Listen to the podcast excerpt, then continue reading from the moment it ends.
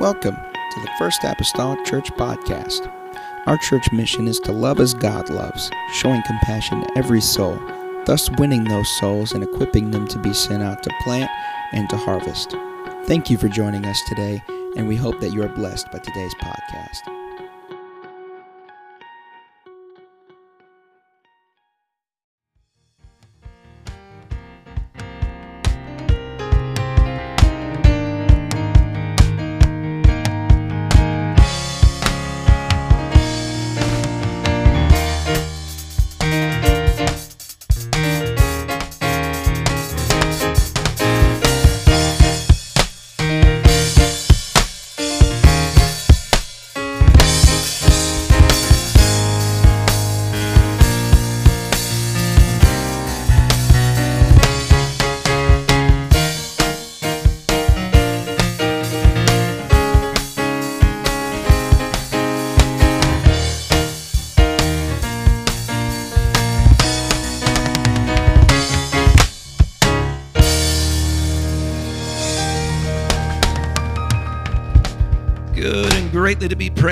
Is today.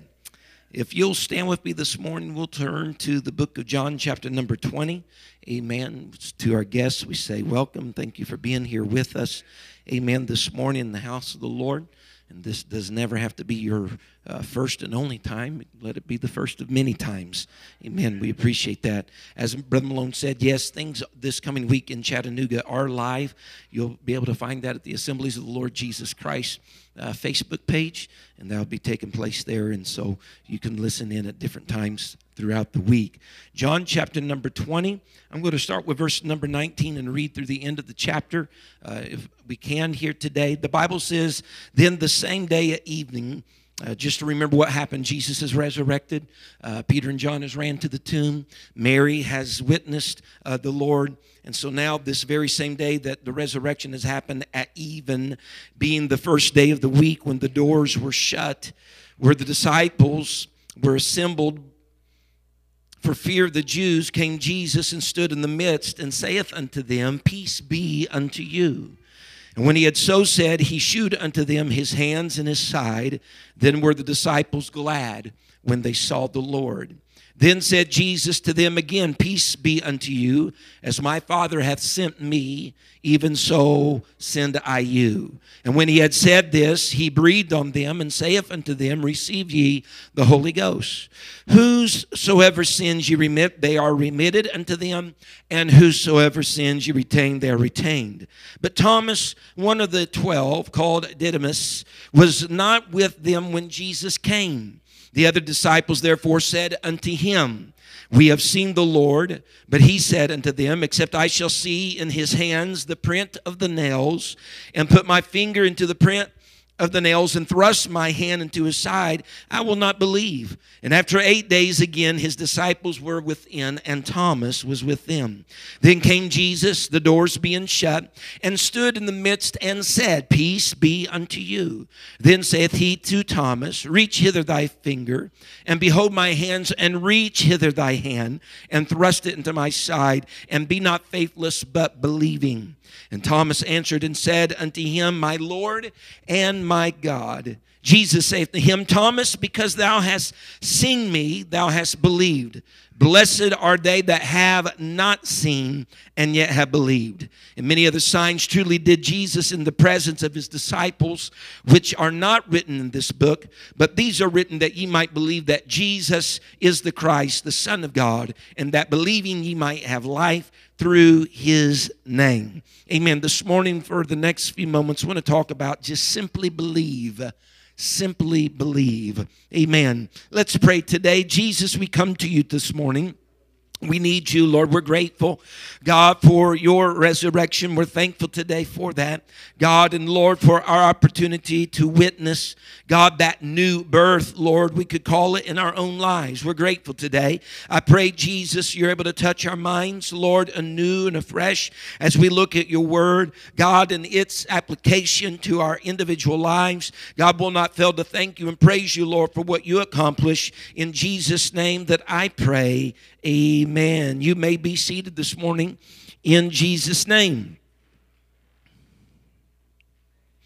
We'll note both here in verse number 19 and later in the reading of this text of verse number 26 that the Bible says both instances whenever the disciples were gathered together one minus Thomas, one when Thomas was there, that when they were together, that the Bible says that the doors of the place where they were gathered were shut or the doors were closed. There are even some renderings of the words there that the doors were locked. And each time then when Jesus visited them at this location, these doors were shut or locked. The Bible says this was because the disciples feared the Jews, no doubt because of what has just happened to their Lord and Master Jesus Christ. I mean, he has just been taken to a cross, crucified.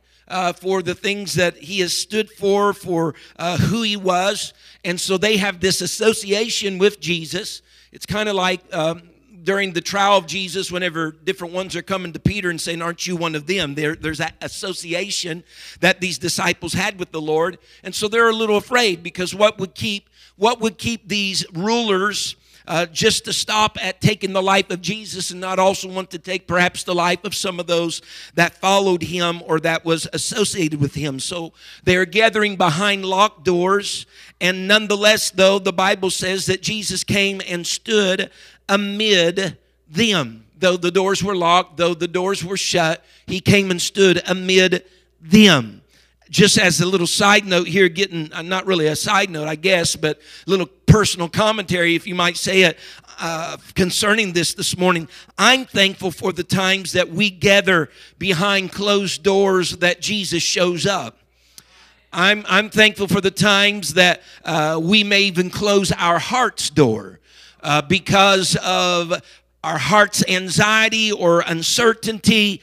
And it's here's the fact of the matter a closed door was no competition to the Lord at this stage, a locked door was no competition to the Lord at this stage. It was no competition for his presence. Again, the door, whether it was closed or whether it was locked, Jesus showed up amid them, in their midst, among them, amen, during these times that they had some very uncertain things going on in their lives. And I am certain that Christ our Lord is still able to show up in our lives during any time, any place, and bring peace. Those were the first words that he spoke. He said, Peace be unto you, and bring peace to any situation or even emotional situation, the feelings that we may be experiencing at that time. And so the fact of the matter is this earthly limitations, a closed door, being gathered together in a place behind that, earthly limitations in his resurrected state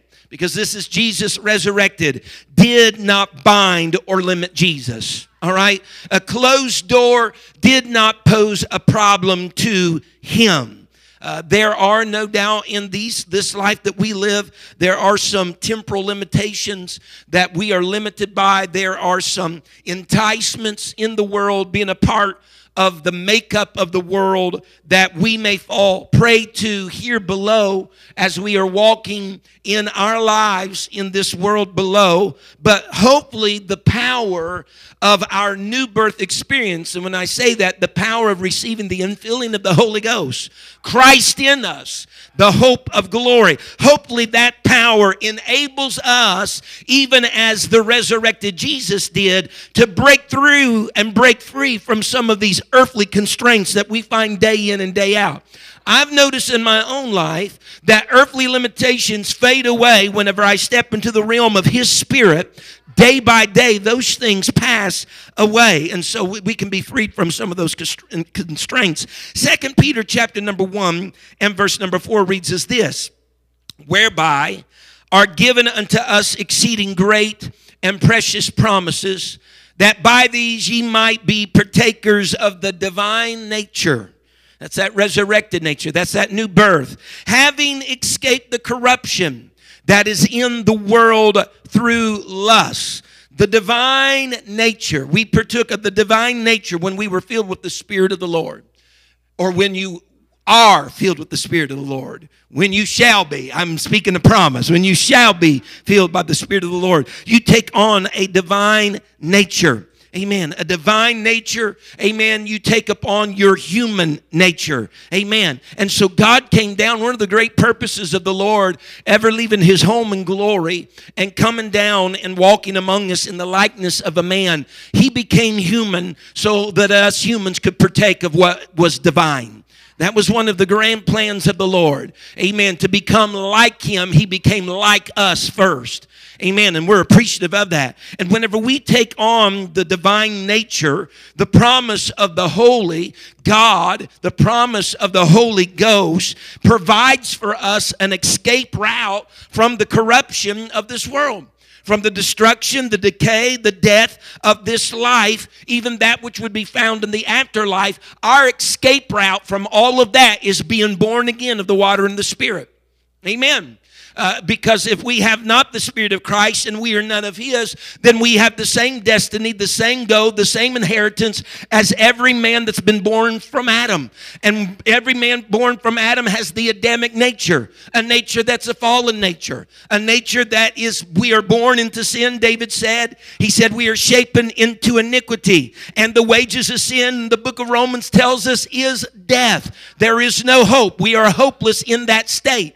But a new birth experience, being born again of the water and the spirit, and being able to take on the divine nature, it, it, it is an escape route from the corruption of this world while we're living in it and for our life to come in the afterlife. Amen. And so these things, these things are expected, of course, in our world. There's going to be corruption. There's going to be destruction. You can look all around you. There's going to be lust. There's going to be the effects of the human nature and the human desire. But again, the divine nature provides us power to rise above all of those things and provide a way of escape. It, it allows us to be able to control our natural tendencies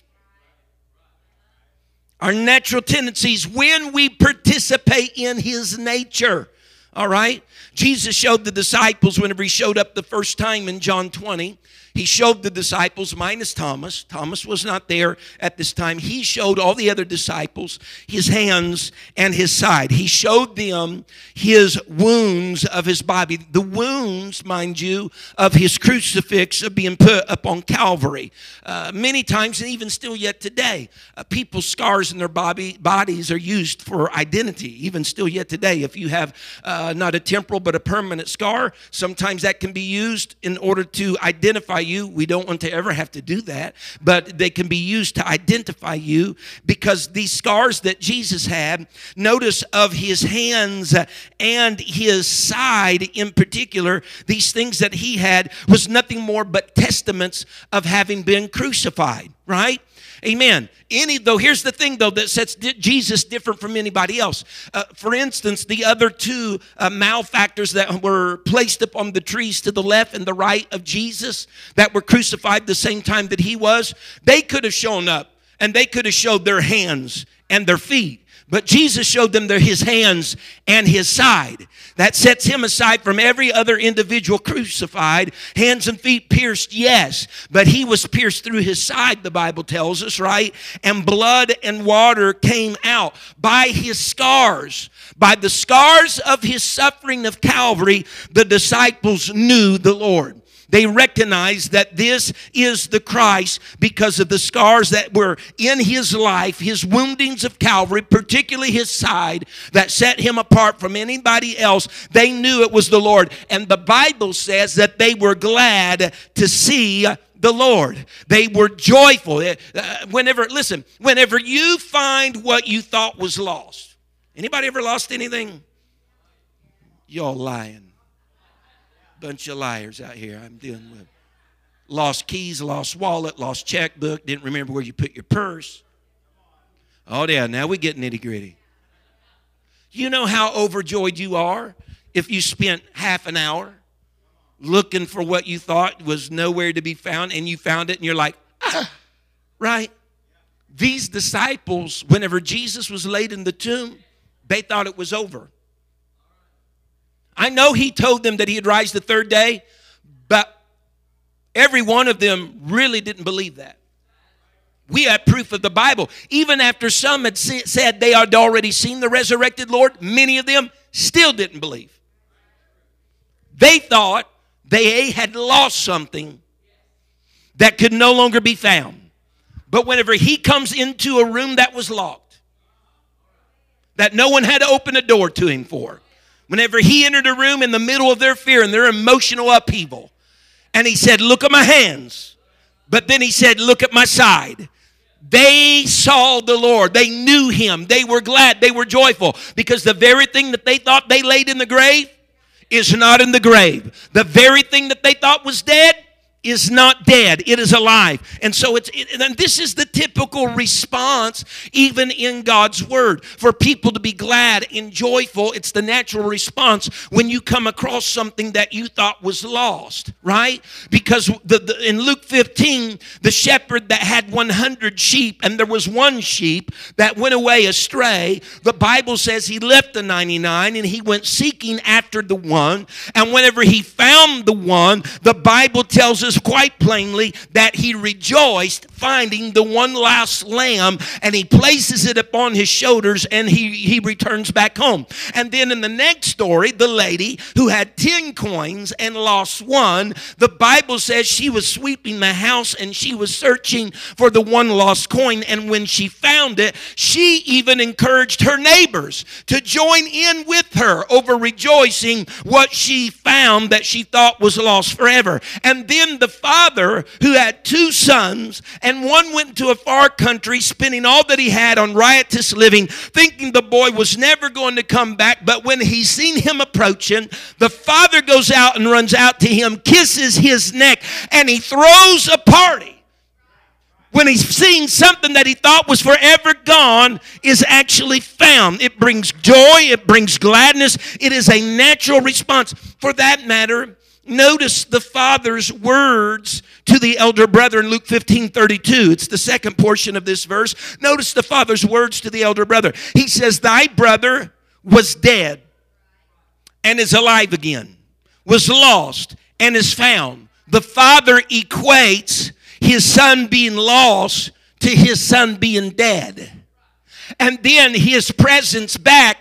as his son being alive. The disciples, if, if a father could rejoice over a son that was just gone and back, then surely the disciples can rejoice and be glad over a Christ that they saw die upon a tree, but is alive again in their presence behind closed doors that nobody had to open to him. The father even said to the elder son, He said, We should make merry and be glad. How much more? Folks, when we come together, that is a great reason why to lift up hands, clap hands, rejoice, because our Savior that went to a cross and died for us did not stay dead. He got back up, He steps into our locked rooms and our emotional upheavals, and He brings peace in the midst. That's a reason to be glad. That is a reason to rejoice. The disciples, again, they recognized the Lord by the marks, really, of his suffering. By the marks of his suffering. And many people, even today, church, not in church, many people come to the recognition of the Lord Jesus Christ through the traces of our sufferings. You're part of the church. Colossians 1 tells us that Jesus Christ is the head and we are the body. You're part of the church. And so, whenever you suffer, sometimes people recognize the goodness of God, the reality of God, of how you trans, uh, you walk through your journey of suffering in this life. When different physical elements and things come upon you or things turn sideways in your life, many people's looking at the body of Christ and how you walk through that because you have his divine nature right? How you walk through that then sometimes can give evidences of proof to them concerning the Lord and about the Lord.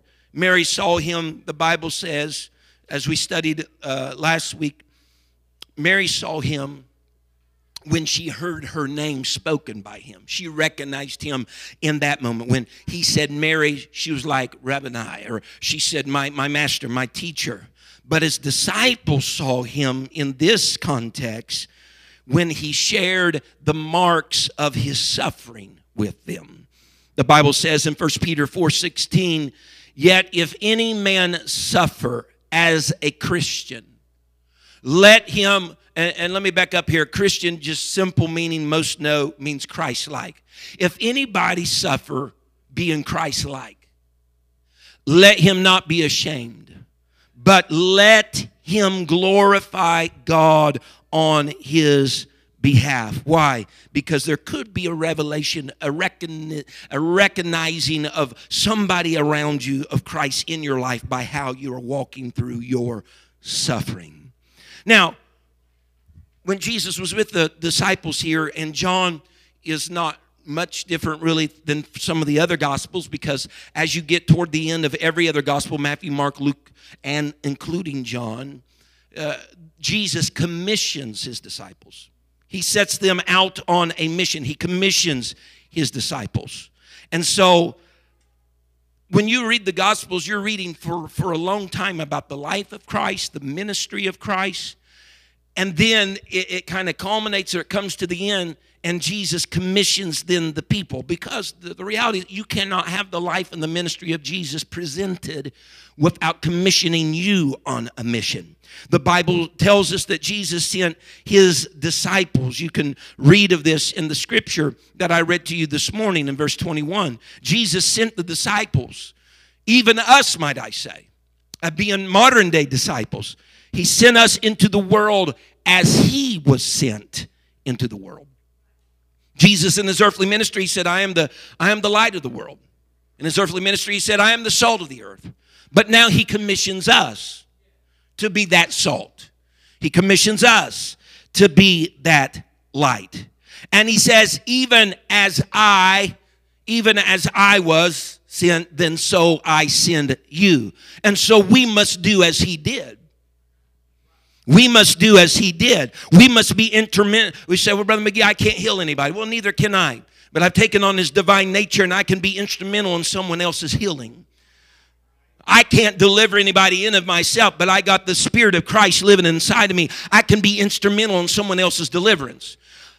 As a man, I can't save anybody, Brother Mason, but I have the Spirit of the Lord. I have the gospel message. And by propagating that, preaching that, teaching that, I can be instrumental in somebody else's salvation. And so He has commissioned us, right? Because a few days removed from now, He's going to ascend into the heavens. And guess what? We become then those hands. We become those feet. We become that voice of the Lord. The Bible says, and this is our assignment, according to Mark 16, verses 15 through 18. Just another gospel speaking about this commission. The words were this. Many of you know these. He said, Jesus, go ye into all the world and preach the gospel to every creature. In that commission, he commissioned them to baptized. In that commission, he told them that signs shall follow them that believe. And one of those signs, some of those signs that followed were casting out devils, speaking with new tongues, laying on hands of those that were sick, and them recovering. Amen. He commissioned them. He commissioned them concerning these things. Go. And we can do this. We can do this because he rose from the dead. We can do this because he got up. Jesus commissions them as he had been commissioned. Listen, it's not this, and uh, we must get this right. It's not like Christ's work here, he's going to ascend, and so his work is over, and he gives some type of new program or new commissioning to his disciples. That's not the case. It's not that Christ's work is finished here, amen, in the sense of spreading the gospel, in the sense of people being delivered, in the sense of reaching for the lost but what it is, is that Christ is saying, I'm handing you the very same baton that was handed me. I'm handing you the very same program, the very same mission that was handed to me from my Father. Don't change an iota of it. We're not making it different. We're not trying to get a different, a different a side view of it. No, no. I'm handing you the same mission. I'm commissioning you to go and do the same thing. Just continue the work that I've been doing. And from every generation since Jesus until now, I hope hope we've been passing the same baton, the same mission, the same voice, the same prerogative, the same. Yes. We trip up when we try to change what the mission is. We're, we're not meant to be trying to make better the mission. There's nothing wrong with the mission. Nothing wrong with the mission. Souls still need saving. Salvation still needs to happen. Healing still needs to take place. Deliverance, casting out demons.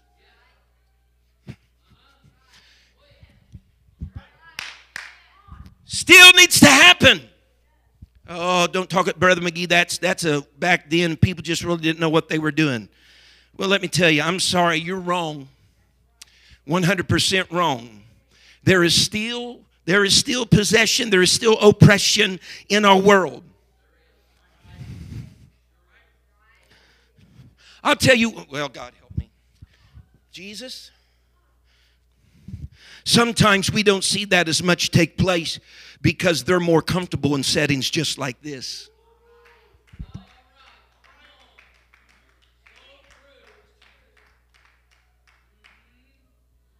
Amen. Our work, our commission, the doings are nothing more but an extension of His mission and His purpose. And so we just need to fan the flames of the same work of Christ. Don't want to tamper with it. He said, As I was sent, even so send I you. Christ wasn't asking his disciples to put together a committee and be very asking for their ingenuity or all that.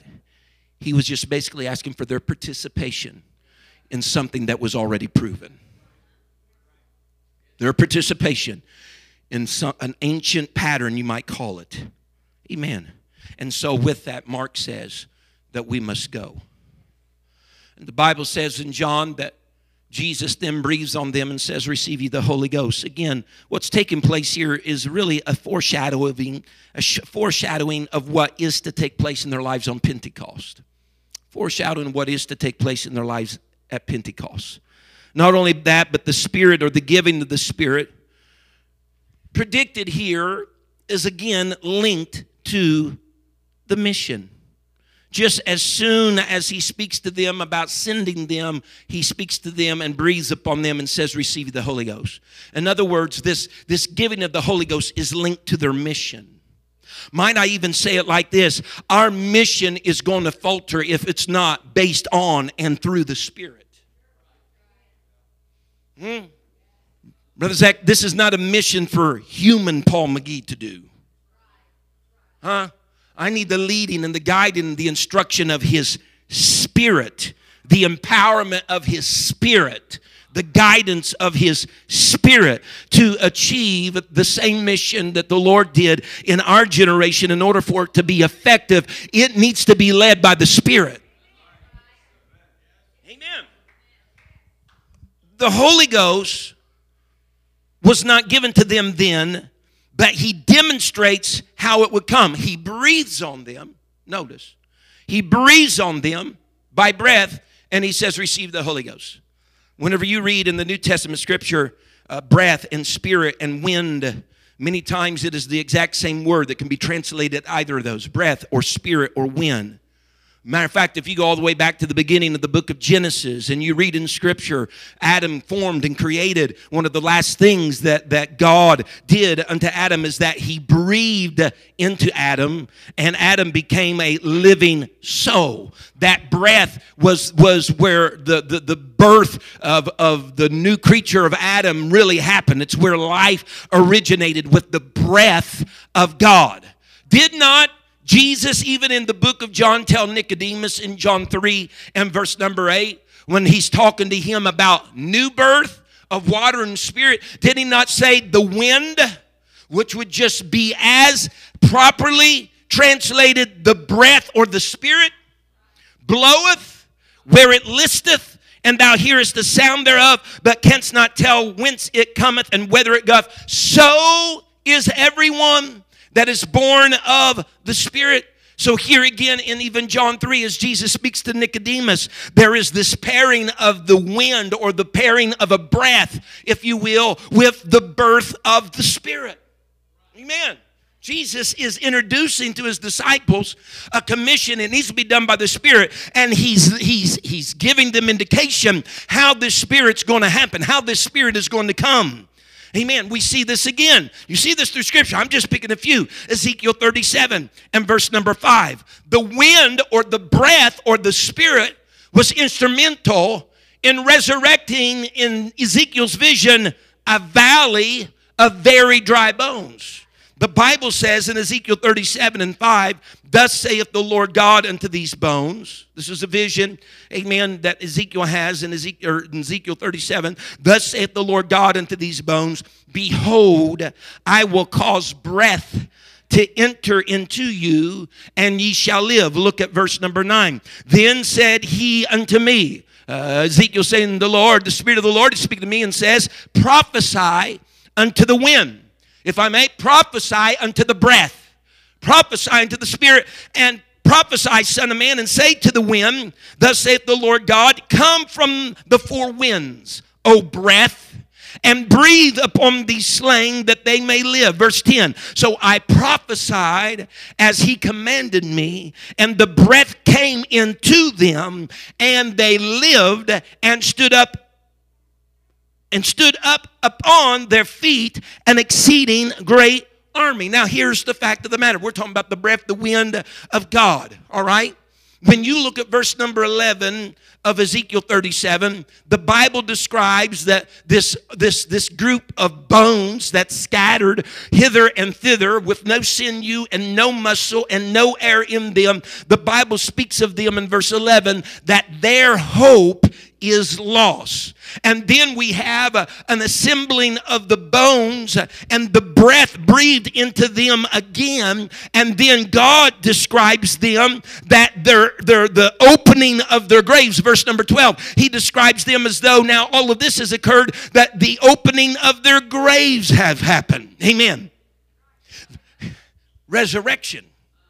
The opening of their graves have happened. So here in John in er, Ezekiel 37, amen, as well as John chapter, in John chapter number 20, there is a link between this breath, this wind, this spirit, and the new birth, and a new life, and a resurrection. And because Christ was resurrected, we have the opportunity, Jesus is laying down for us, a new birth by the Spirit or by the birth of God. Amen. Someone say amen. Christ's resurrection. George Beasley Murray said this, and it's true. Christ's resurrection is actualized in man by the Holy Spirit, or if you will, by the Holy Ghost. You witness Christ's resurrection in your life by being born again by the Spirit. The Bible tells us in 2 Corinthians 5 if any man be in Christ, he is a new creature. It goes on later and says, Behold, all things become new.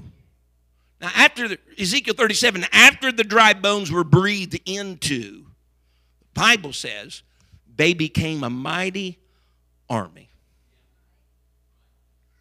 Before Sister Tiffany, they're scattered everywhere. And Ezekiel doesn't just call them dry, he says very. I mean, they're, they're parched, all right? We can't find muscle tendon. We, they are in a horrible state. But once the breath gets on them, they're an exceeding great army. Listen, we need a New Testament army. Jesus was commissioning the disciples, if I may, as an army. We need a New Testament army to herald this everlasting message. Now, look, those are two contrasting pictures scattered bones that are very dry, and then an exceeding great army. You have scattered bones over here, but over here you have an army that is regimented, you have an army that follows rank. Huh? Over here is helter skelter. Over here it's organized, it's put together, and it has a mission and a purpose.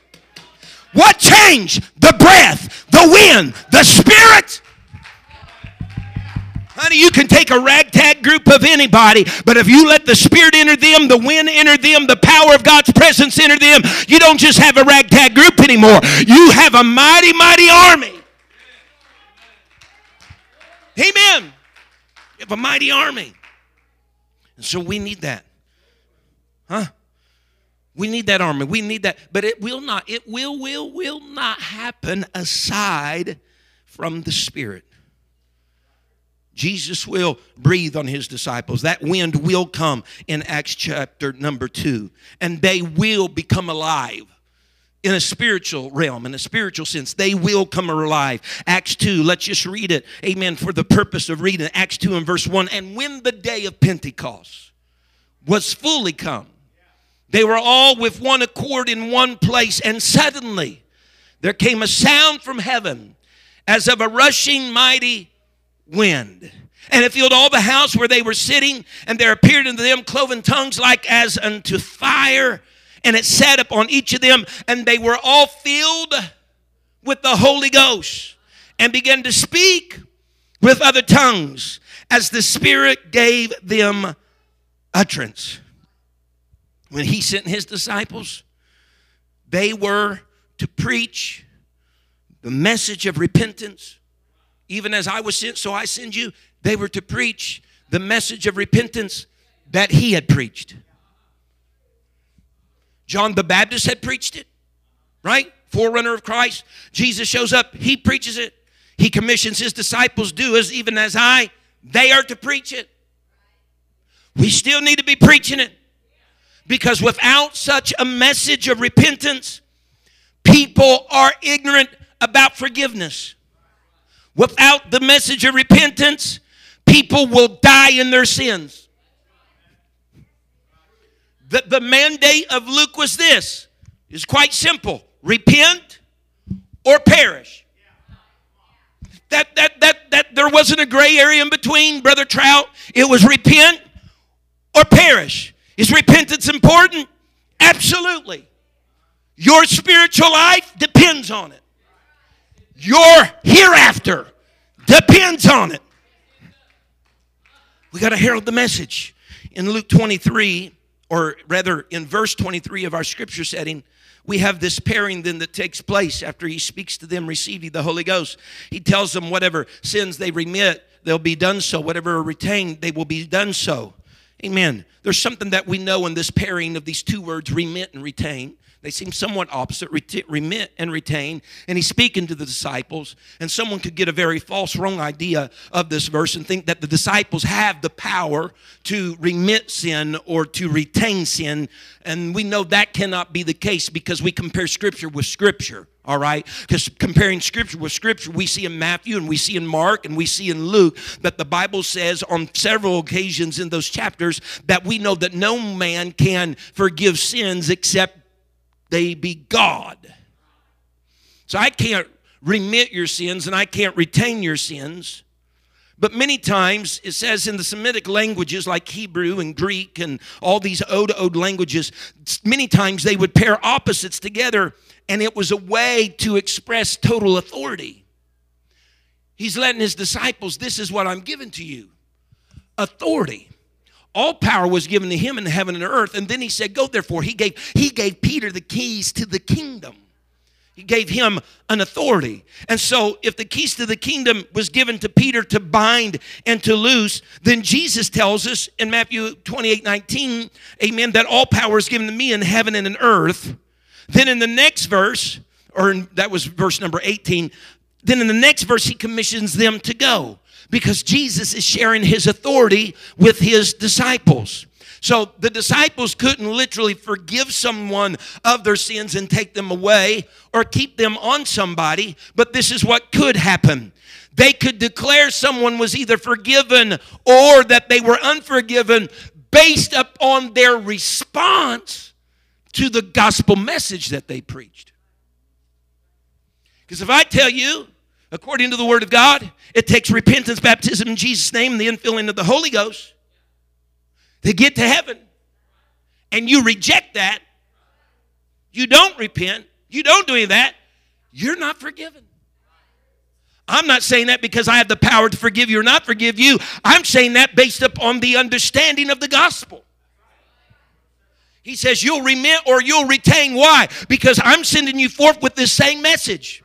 And there's some cities you're going to go, you're going to say peace into that city. And he says, if they accept you, that's great. If they accept your message, that's great. But if they don't, he says you can turn away from that city and you're to shake the dust off your feet. What are you saying? You're going to retain the same nature that you have because you rejected the one who can change it.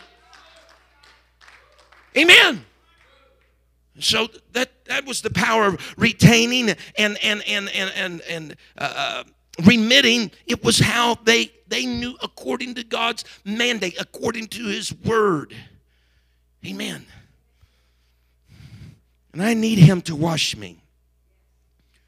Just as just at the washing when Jesus was washing the disciples' feet and stuff, and he came to Peter. He said, "Oh, you're not going to wash me, Lord." Uh-uh. He said, "If I don't wash you, you have no part with me. I need Him to wash me." The second time that Jesus showed up in the room, about a week later from the first instance, Thomas is there, but the first time, the Bible tells us plainly in verse 24 that Thomas was not with them when Jesus came. Years ago, it's been years ago now. This is it's probably been 10 years ago or more or less. I don't know, somewhere around there. I preached a sermon right along these verses called Your Empty Seat. Suffice it to say that the other disciples had every right to expect Thomas to be there. He's one of the disciples. That's what they commonly did, would convene in this place and area, but he was not with them.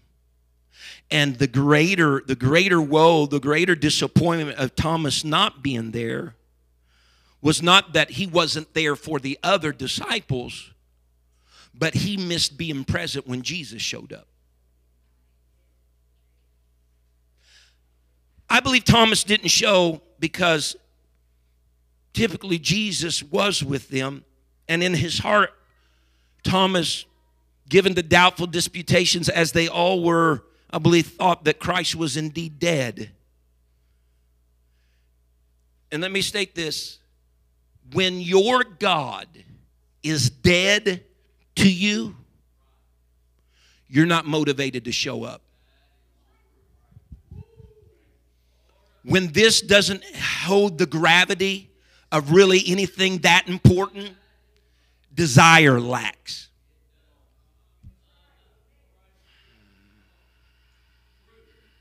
Thomas didn't show up because to him, his Savior was dead. No motivation. No, he wasn't, but Thomas felt like he was. No desire, no motivation. He was dead to Thomas. And the only thing, listen to me very clearly this morning, please. The only thing that can change that feeling, change that type of belief, is a renewed experience of His presence. A renewed experience of His presence. Because even the other disciples told Thomas, We have seen the Lord. Just as Mary Magdalene had told him and them, We have seen the Lord. As a matter of fact, in some translations of the scripture, it means that they kept on telling Thomas. They were really trying to convince him. Thomas, we know you wasn't there last week. Thomas, we know you wasn't there last week, and we know you think that God, we, we know that you think that your Savior is dead somewhere and he's over there in that tomb. We, we know you think all of that, but we've seen him. We've experienced him. We felt him. He came in when the doors were shut. Mary Magdalene, and they keep on and keep on trying to convince him and tell him, but listen, none of that will do until you have a renewal yourself. None of that will do until you have renewal yourself. And so Thomas then even came to a place of an epiphany in his own life and he admitted, you know what? I need more than just seeing him. Thomas says, I need to feel him. Oh, come on, somebody. Some of us this morning need more than just being able to walk in double doors, sit on a pew, and sit through a song service and sit through a preaching. Somebody here today needs to feel the Lord. Somebody here today needs to experience the Lord again. Somebody here today needs to speak in new tongues all over again. You need a renewal and a refreshing of His Spirit. Your desire is gone. You're just here because that's what you do on Sunday. But you need a renewing of the Spirit. Of the Spirit. Rodiaboshai. Matter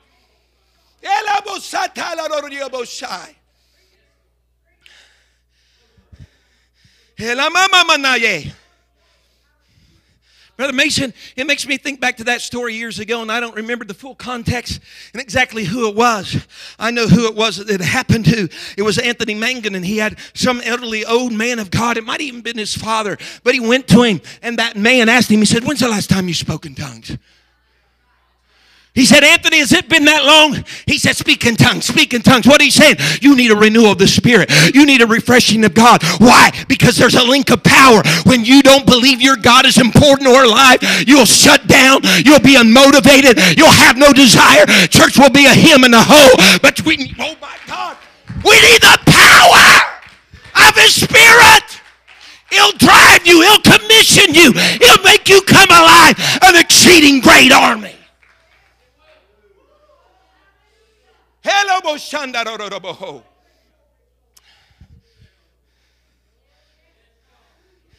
Woo! Can we raise our hands right here? Helabo rabatai. Elamoshiamahaya. Elamolalarobohosai.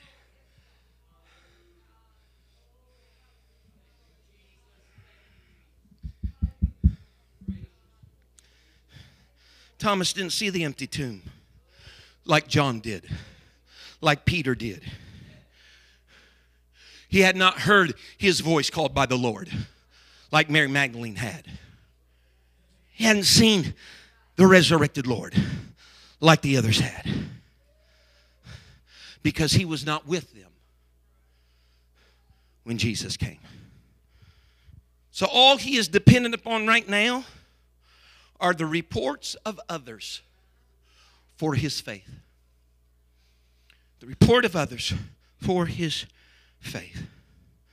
And throughout the Bible, many, many respond confidently sometimes through the pages of Scripture during Jesus' earthly ministry. They respond confidently to signs, miracles, wonders, but they refuse to exercise any faith without a sign. And Thomas is among them. Again, a week later, Jesus comes and he stands in their midst, despite once again the shutting of the doors and the locking of the doors. Again, he's tearing down any preconceived notions about barriers and about their insecurities and so on and so forth. And Jesus tells Thomas, He says, Thomas, feel me now, whether he did or not, I'm not sure. It's not those, though we have recorded right here in this text that he did. However, we do have recorded in First John 1 as he's recounting all these things of the Lord. He says that he that was from the beginning, which our eyes have seen and our hands have handled, is what John recalls. Yet in verse number 29, Jesus says, Thomas, because thou hast seen me, thou hast believed. And Thomas exclaims that, that profound phrase or sentence, My Lord and my God. Many times we, we would ascribe to Thomas a doubter and perhaps one of the most outrageous doubters. Yet he utters one of the most profound confessions.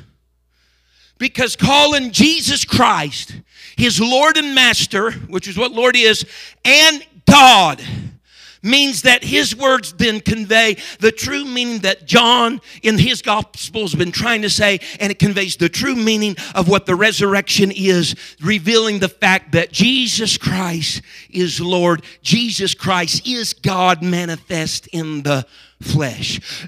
Thomas's declaration of my Lord and my God ties this book up from the end all the way back to the beginning where John 1 and 1 said, In the beginning was the Word, and the Word was with God, and the Word was God. And verse 14 says, And the Word was made flesh, and we beheld His glory as the only begotten of the Father, full of grace and truth. Thomas's declaration ties this thing all the way back to the beginning of the gospel. And Jesus, yes, applauds him. And he applauds others for believing upon him by having seen him. But Jesus goes just a step further. He says, the blessing of believing when seeing will not be an option per se for future generations. They are going to believe without having seen the nails in my hands. They're going to believe without thrusting a hand, so to speak, in my side.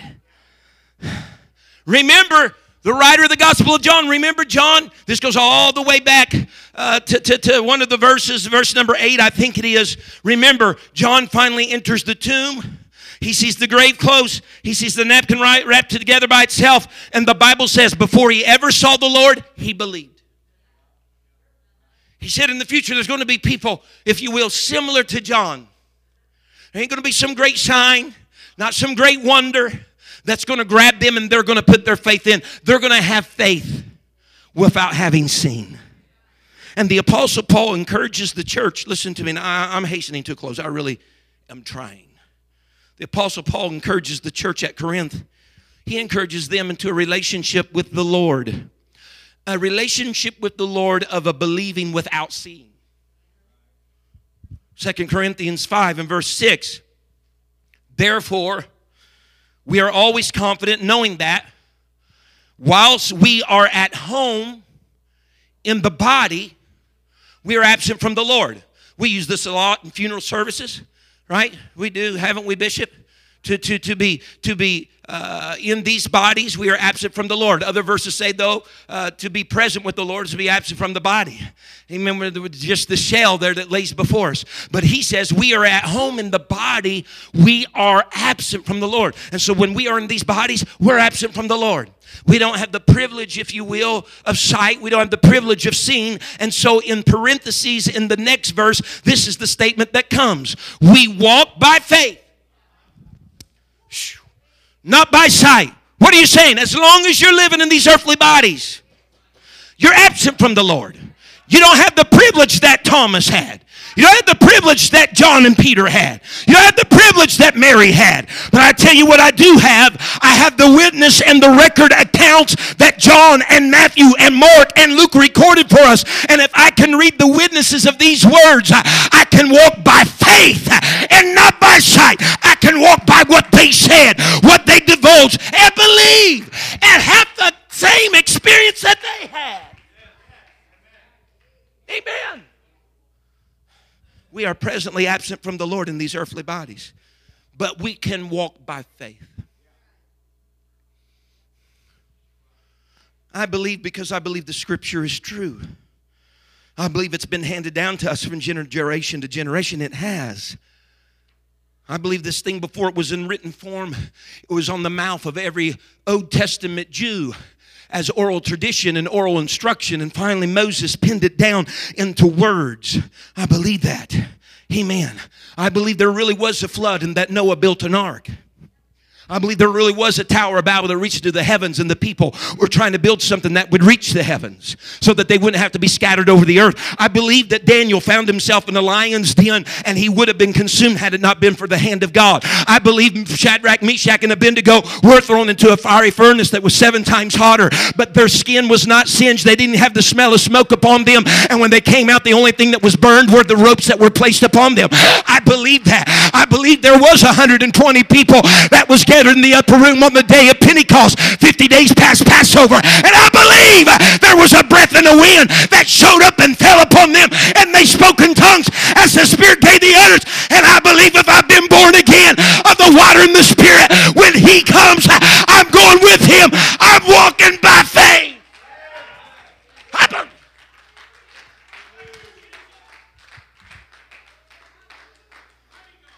Woo! Hallelujah.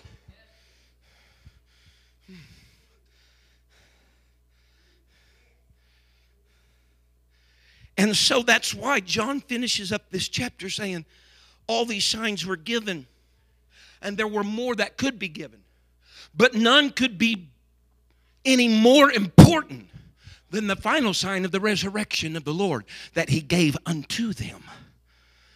Romans 10, stand with me, I'll, hasten. Romans 10, verse 16 and 17. But they have not all obeyed the gospel. For Isaiah saith, Lord, who hath believed our report? Verse 17. So then, we love this. So then, faith. Are you listening to me? We many times, Brother Mason, just cherry pick verse 17, and that's all right. I get it. But I think it brings importance for us this morning, coupling it with verse 16, because he's talking about not everybody believed or not everybody obeyed the gospel because they didn't believe our report. Not talking about something seen. Not talking about a sign or a wonder. He said, everybody didn't obey because they didn't believe our report, our message, our witness. And then he goes on and says, So then faith cometh by hearing. Blessed are you, Thomas, that you've seen and believe, but more blessed are they that do not see and yet will believe. So faith cometh by hearing, and hearing by the word. We have a report every Sunday morning. We have a report every Sunday night. We have a report every Wednesday night. Every time you crack open your dusty Bible at home and you read it during the week, you get a report. He said, All have not believed because they didn't believe our report. He says, They come by hearing, hearing by the word of the Lord. As long as you pick up this book, you're getting the report. You're getting the same witness. You're getting the same testimony that John gave, that Jesus gave, that we ought to be giving. I'm asking somebody today, simply believe. Sim-